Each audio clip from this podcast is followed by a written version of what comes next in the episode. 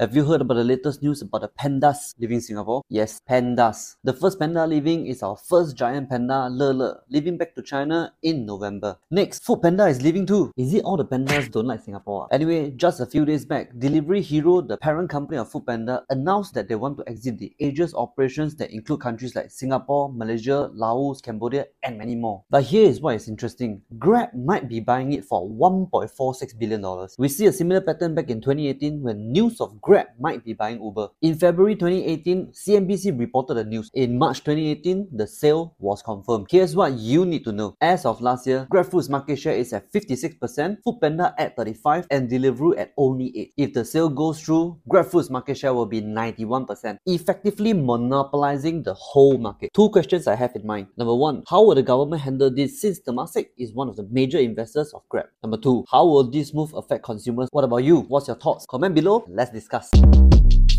Shortcast Club